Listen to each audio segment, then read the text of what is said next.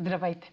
Вие сте с прогнозата на AstroTalks, аз съм Роше, а това е седмичният хороскоп за периода от 12 до 18 юли. Ще започна с общите влияния за седмицата, след което ще продължа с тяхното отражение върху вашия асцендент и вашия зодиакален знак. На 13 юли е съвпадат между Марс и Венера и това е началото на техният нов цикъл.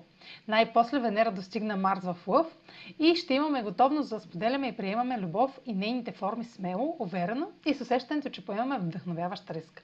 Ще имаме приоритет към нещо красиво и необходимата мотивация да го достигаме. Хирон става ретрограден и новосъздалите се отношения ще са добри не само за самочувствието ни, а и за да лекуваме рани от предходни разочарования. Нашата лична сила, уникални способности, воля за живот, увереност и представа за себе си са подложени на съмнение от самите нас.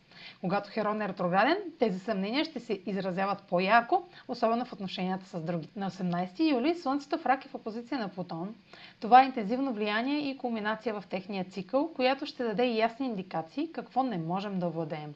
Властна фигура, авторитет, ще тества нашия самоконтрол. Трудно ще е да налагаме себе си пред друг и опитите могат да бъдат крайни, а резултатите разрушителни. Тайни и скрити намерения може да станат публични. Като цяло има потенциал за нещо голямо, което изисква съзнателен подход, за да се избегнат нездравословни реакции. Също може да получите дълго чакана среща с шеф в авторитет, който да ви повиши или наеме след дълги преговори. Използвайте това влияние, като изхождате от истината и влагате страст в постигане на целите. А сега проследете как ще се отразят тези енергийни влияния на вашия асцендент и вашия зодиакален Седмична прогноза за асцендент Козерог и за зодия Козерог.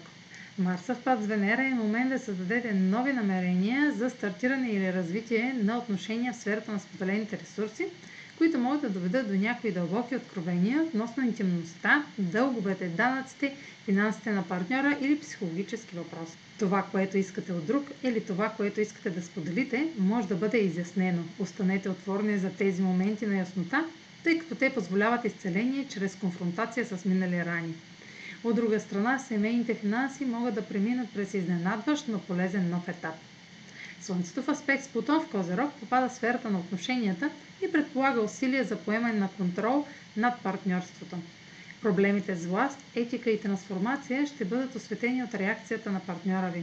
Това може да бележи значителен повратен момент във връзката. Това е за тази седмица. Може да последвате канала ми в YouTube, за да не пропускате видеята, които правя, да ме слушате в Spotify, да ме последвате в Instagram, в Facebook, а за онлайн консултации с мен може да посетите сайта astrotalks.online, където ще намерите услугите, които предлагам, както и контакти за връзка с мен. Чао! Успешна седмица!